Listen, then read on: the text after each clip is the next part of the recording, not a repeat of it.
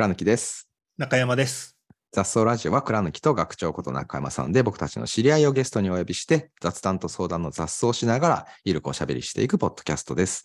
えー今月のゲストは環境大全の代表、久保之内誠さん、ぼっちです。最終回です。よろしくお願いします。お願いします。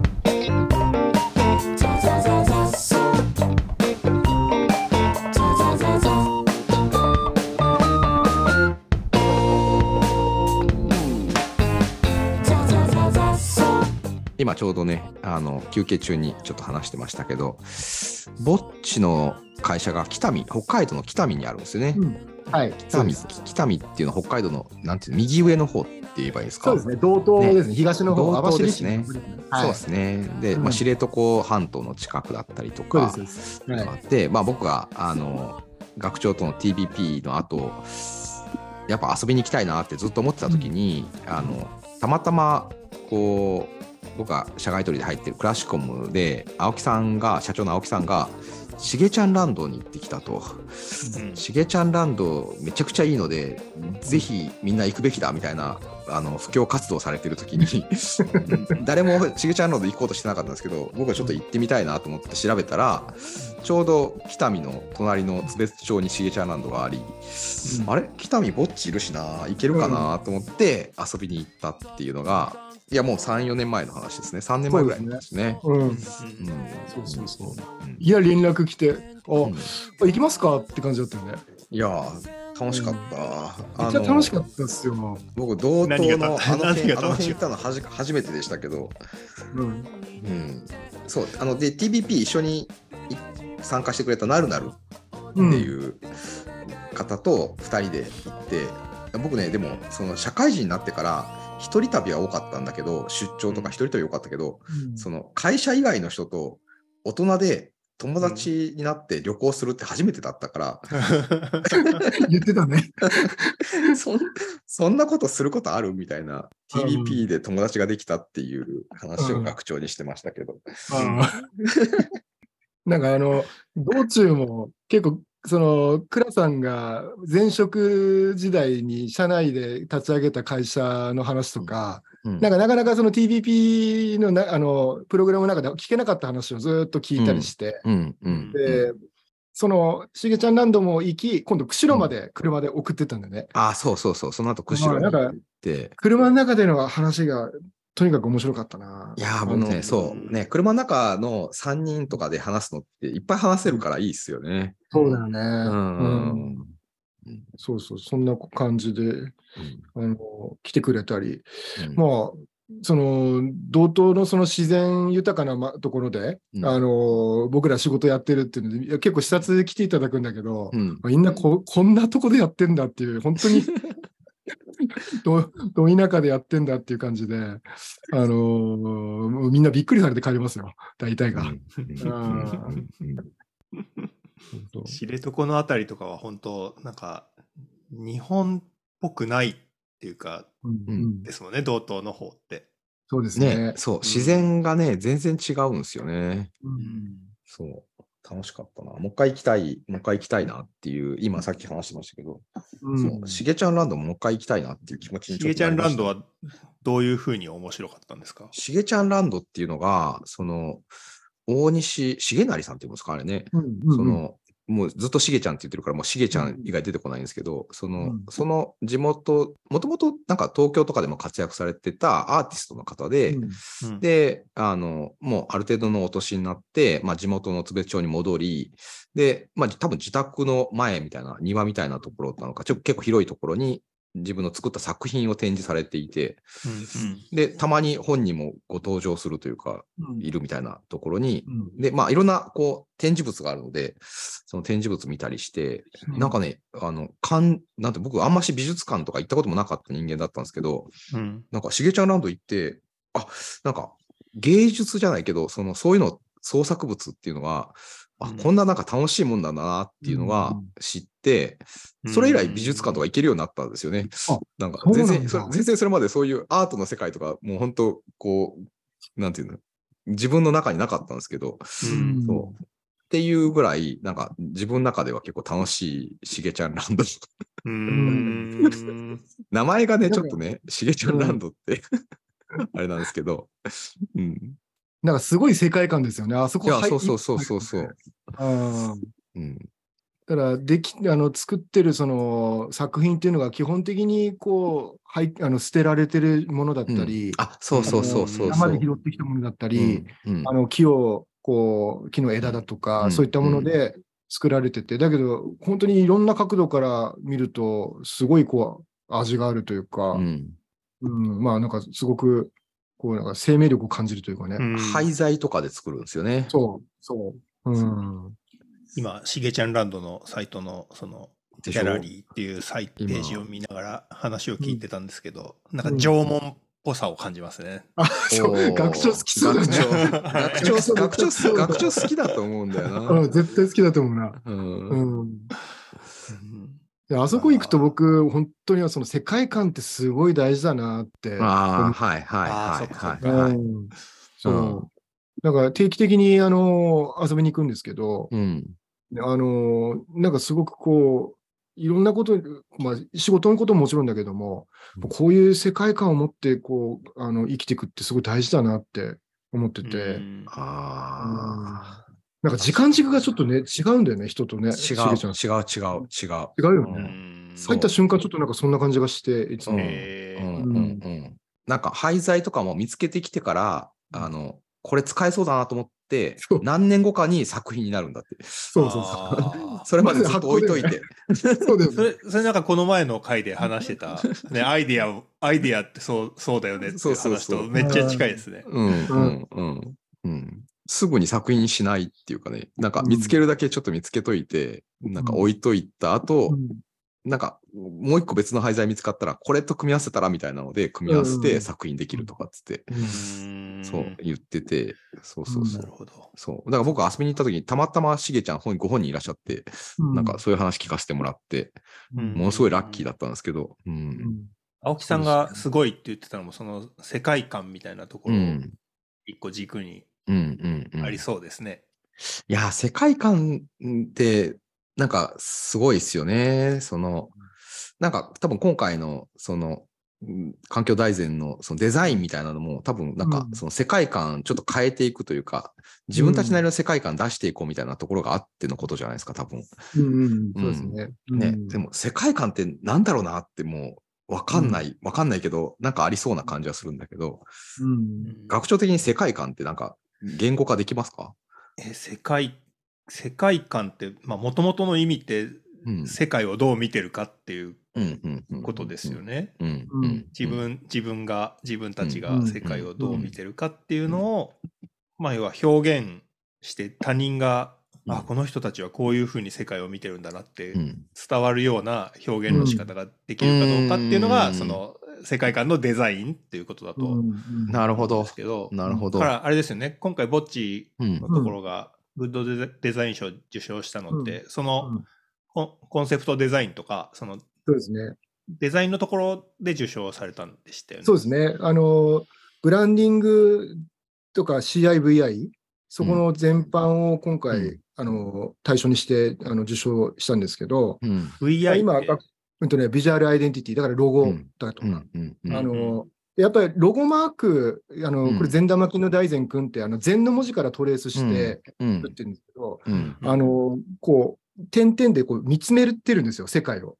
あのうん。地球の健康を見つめるっていうコーポレートスローガンをあの持ってるんですけど、うん。じゃあ、その見つめる象徴ってなんだって言ったときに、そのロゴにその気持ちを宿らしたっていう感じなんですよね。うんうんうんうんだから牛の尿をこう消臭液や土壌改良剤にしてるんだけども、うん。もっと言ってみると、それを通して地球の健康を見つめてどう我々貢献していけるのかっていう部分、うんうん。それをあのコーポレートアイデンティティやビジュアルアイデンティティで表現したっていうのが、うん。僕らの今のブランディングの根幹にあるんですよね。ん。あとはそれこそ、その前の前のゲストで、市川さんがうん ESG 投資のうん話を、うんうんまあ、してくれましたけど、まさにその環境、E, e の環境のところで、そのアップサイクル、うんうんこっちの会社のね、うんコンセプトの中にアップサイクルっていうキーワードがはい。ありますよね。そそうう。ありますね。なあアップサイクルっていうのをこう中心にした、なんかこう、そうですね。循環システムっていうね、循環システムですよね。うんはい。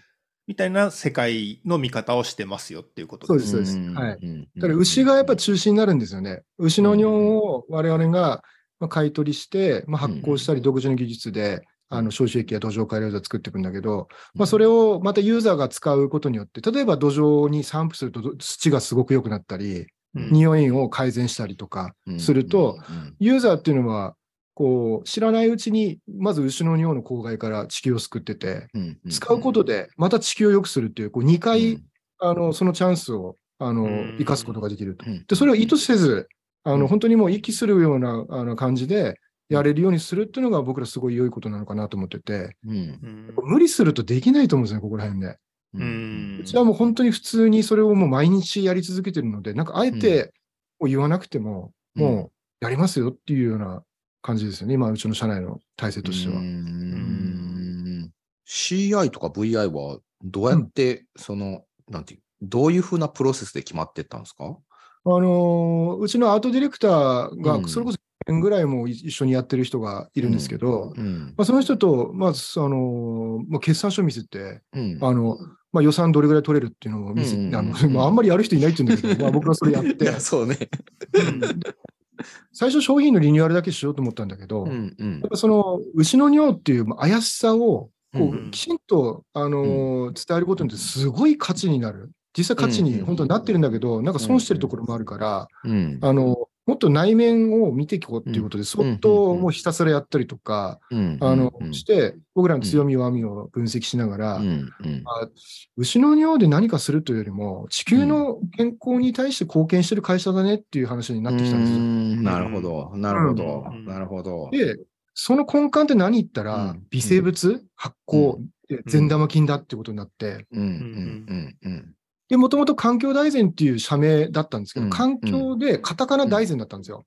はいはいはいはい。で、でブレストしていく中で、うんこれさって、なんか大善をお、うんまあ、大きく良いことをするっていう。うんで、うんそれに善玉菌の善ってすると、筋が通るねとなって。めちゃくちゃいいひらめきですね、それは。で、そカタカナに、カタカナになる前は別の字だったりとかしたんですか？だってもともとは、うんと、うちの父がホームセンターのあの大善、大工と永善の大から、だから全然うんあの大きい良いでは関係なく、本当に。カタカナの大善だったんだ。で、そこから着想を得て、うん。会社名決まったら、一気にいろんなことが進みました。うんそれすごいな、うん。なんかその、そのストーリーがもうすでに、こう、うん。良い世界観を表現してる感じがありますよね。うん。うん。そのカタカナだったやつを大きい善にする。で、善玉菌だっていう、うんうん。なんか、こう CI がとか B VI がただかっこいいもので作ればよいっていうよりは、うん。その背景にストーリーがあるから、なんかすごくね、うんうん。意味が出てきてる感じはありますよね。うん。うん。やっぱりそのアートディレクターさんのあの鎌田さんっていう方も、うんやっぱうん。やっぱ筋がいいかどうかっていうのすごいされる方で、うんでそうすると無理なく、あの、話せるし、うん。お客さんも感じ取ってくれる。のをう、ん。最後デザインワークしていくっていうだけですってうん。言ってて。うやっぱりコピーも大事だし、うん。あの、デザインっていうのは手段なんで、うん。あの、それを講じるか講じないかっていうこともやっぱ考えてくれてる。うん。やらなくていいとこややらないしね、全くね。そう。もう4年やってて、本当にいいチームになってますね、そのデザイン関係の人たちとは。え面白いなうんすごい。いい、いいストーリーがあるのが、なんかめちゃくちゃいいですね。うん。でなかなか中の人だけだとね、気づけなくて、それ。うん。ううん。ん。僕らはまあそういうのもプロあのプロの読みないので、うん。だから外部に入ってもらって、うん。まあ、さらけ出すというか、うん。うん。コミュニケーションの回数めっちゃ増やして、メールでもずっとやり取りして、うん。うん。で、向こうがひねり出してきたものっていうのは、ほぼね、1回目の提案で全部受けてたっすね。それぐらい、うん、あの、話したと思う。当時1年間ぐらいもずっと、ミーティングの時頭の中身引っこ抜かれるぐらい話したので。やっぱそれ、それがあっての、まあ、デザインってことですね。そうですね。前提がね、まず、ね。いやいや、それ、それ本当勉強になるな。いえいえ。うん。で、なんかそれで胸張って仕事できるようになったなと思うんですよ。やっぱり、うん。僕こっち来た時も事業承継者として来たけど、なんか後ろめたさあったんですよね。後ろ尿でとか、もともとうんあのマイナスのイメージもあるし、うん。起業した時って、うちの親父、あの、そのホームセンターさんから、あの、駅の権利もらって独立した時って、うん。家族に内緒で独立したんですよ。うん。で、牛のおしっこで起業するって言ったら家族反対すると思ってるし、うん。そもそも62歳で、62で起業したんですよね。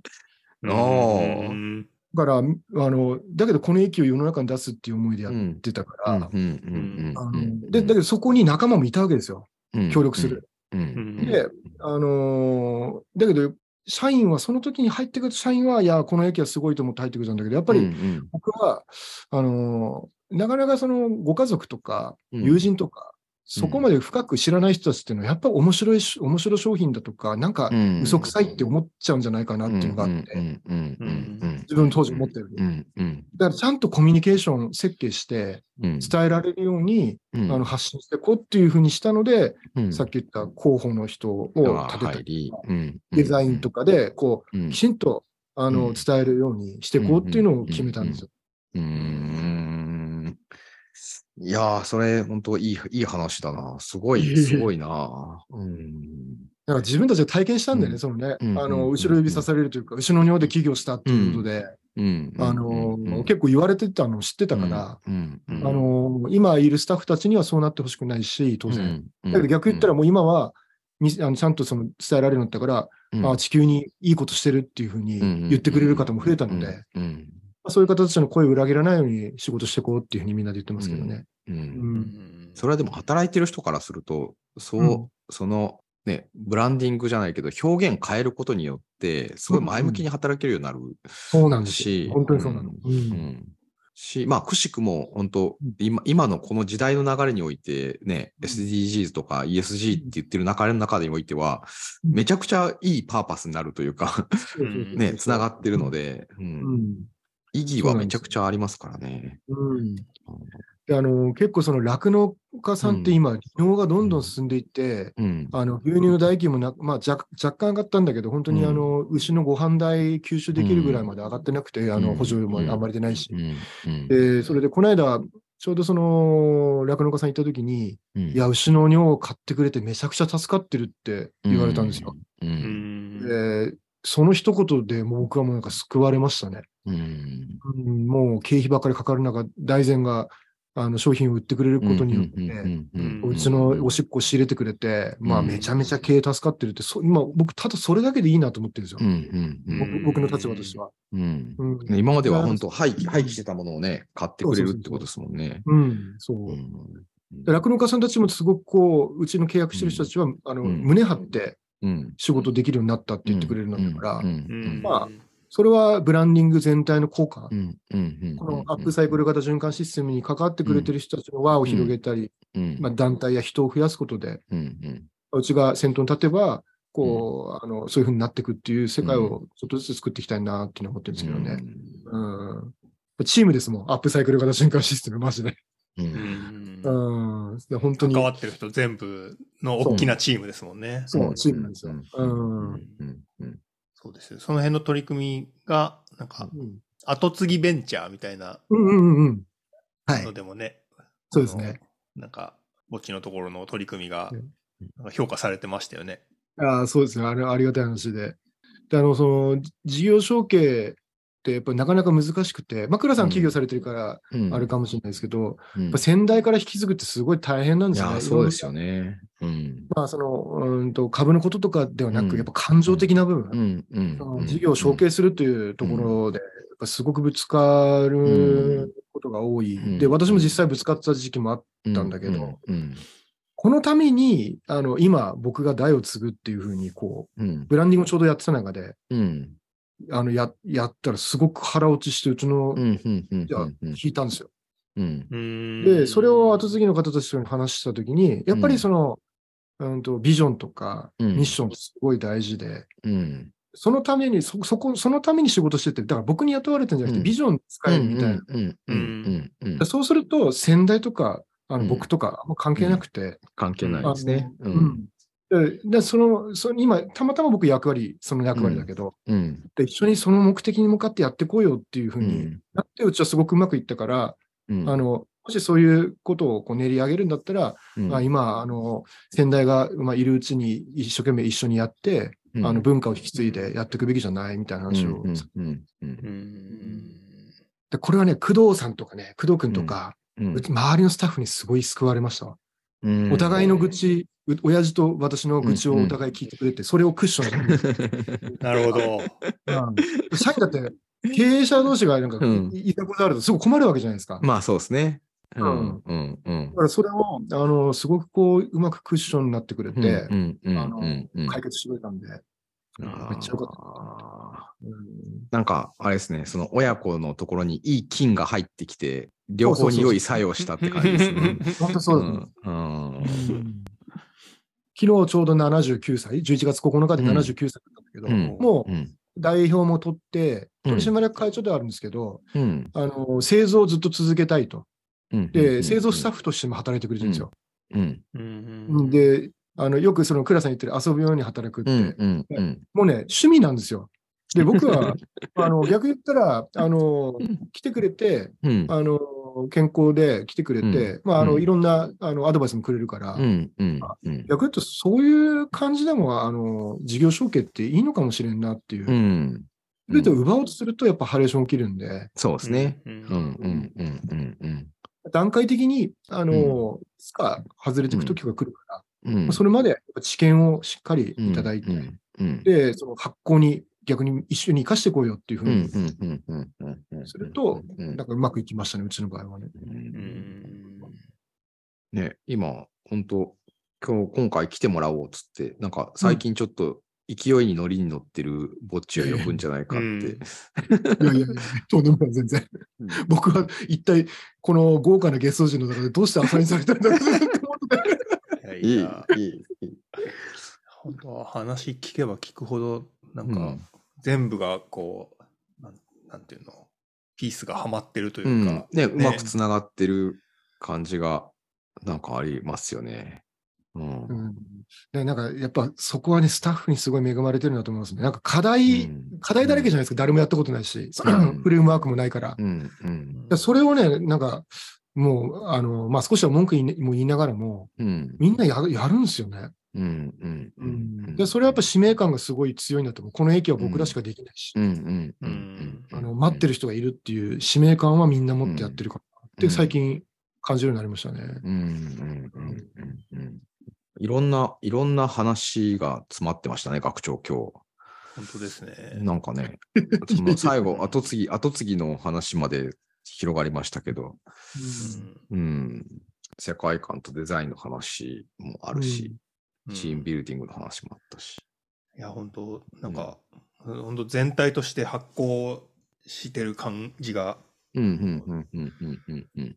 端々からうん、伝わってくるといういか。やいやいうん、やけど、そのあれですよ、僕、だ TBP の3か4で、学長に、あ、これ発行ですねって言ったときに、う、うんん。俺もそれまで完全に落ちこぼれの生徒だったんで、あもうめちゃめちゃ腹落ちしたんですよ。みんなめっちゃ言語ができてるけど、俺、うん発行で体験してるから、俺分かったもんねっていうとこがあったんですよ、あの時に。うんうーんであそれまでね、いや、もうこれどう、俺が大丈夫なんだろうかって、言語化も全然できないし、みんな素晴らしい、あの体験を話してるしって思ったんだけど、ここで全てを説明できるって思ったんですよね、本当うに。んうんうんうんね、倉貫さんとかもいるわけですもんね。言語化めちゃくちゃしまくってる。そうそうそうそう。そう同期でね、同期、あと一期の榊さんとか、そうそうそうそう。いたいたいた言語化モンスターみたいな。すごいすごい人がいっぱいいたわけですよ、あの時に。俺もうどうしようかなと思って、マジで。だけど、発行に気づいてからは、あ皆さんの言ってること、すごい、こう、腹落ちすることばかりになったし、うんううん、だから、その、自分の中でこう消化できるようになったのがあの瞬間でしたね。うん本当に言ってよかったと思ってる。すごい。学長的にはどうですか？今の、今のこう、今のこの状態の最初の一歩が TBP だったといういや、話をもうね、受けてのありがたい、ありがたいにつきますし、今の話を聞きながら、青足の30巻を思い出してしまいました。ちょっと、あれですよね。あの、ちょっと確かには入ってたかもしれないね、その話ね。ね、そう。なるほどこっち側、こう思ってもいないような、あの、うん成長を遂げるうんね、あの、うん人が現れると楽しいよねっていうのが青足のテーマですよね、育成の。なるほど。ちょっとじゃあ、あの、僕はこの後読みたいなと 思いますので、はい。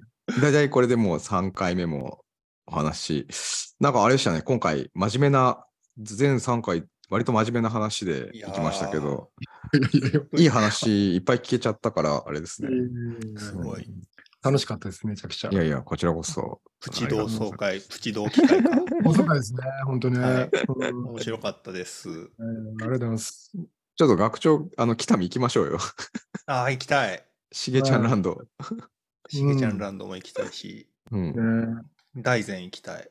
大善、大善行きましょう。じゃあ、ちょっと、なんか、日程決めて行けるうん感じにしましょう。はい待ってますよ。はい。え行きます。はい。はいということで、えー今月のゲストは、えー久保之内誠さんでした。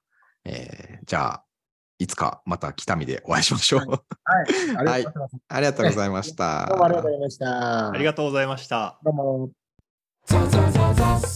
はい、お疲れ様でした。お疲れ様でした。久しぶりでしたね、こっち。久しぶりでしたね。久しぶりだったけど、本当あれでしたね。勢いに乗りに乗ってるって感じでしたね。本当なんかなんか、いい話ばっかりされたな。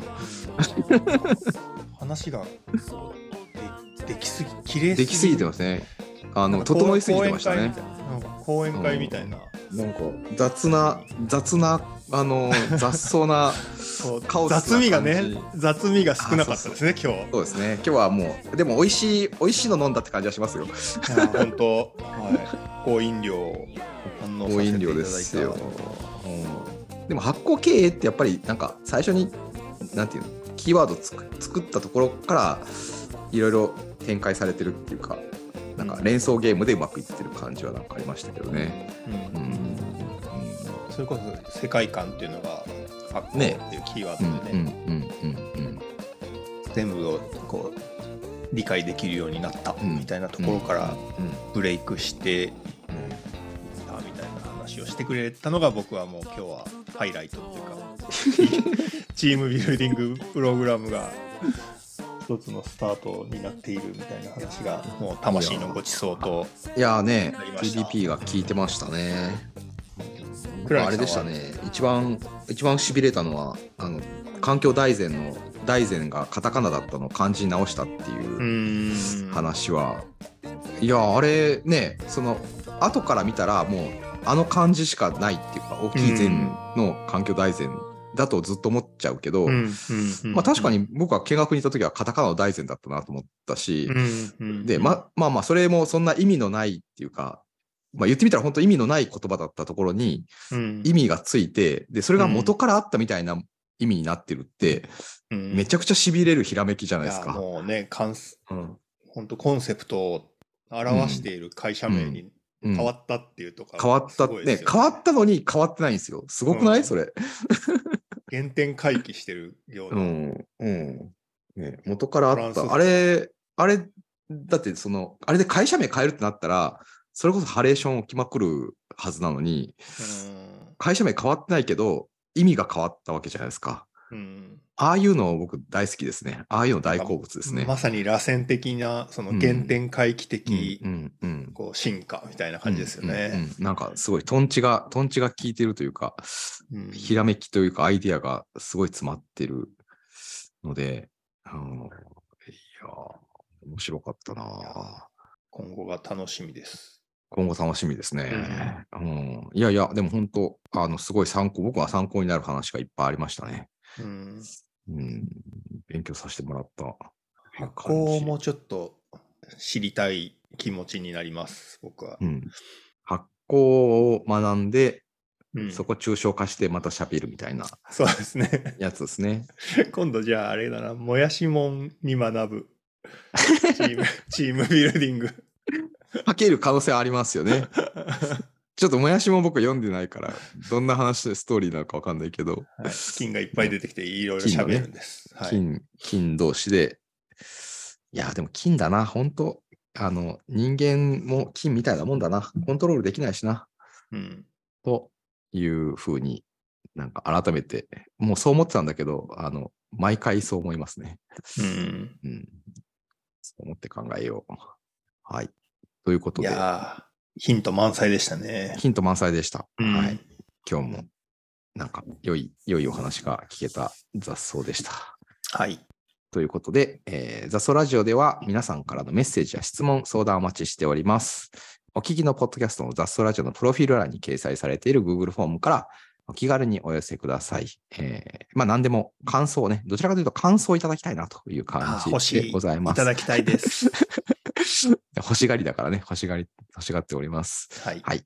雑草ラジオは毎週水曜午前中に更新しております。Spotify、Apple、Google Podcast で聞くことができます。チャンネル登録していただけると嬉しいです。ということで、また来週、ありがとうございました。ありがとうございました。雑草ラジオ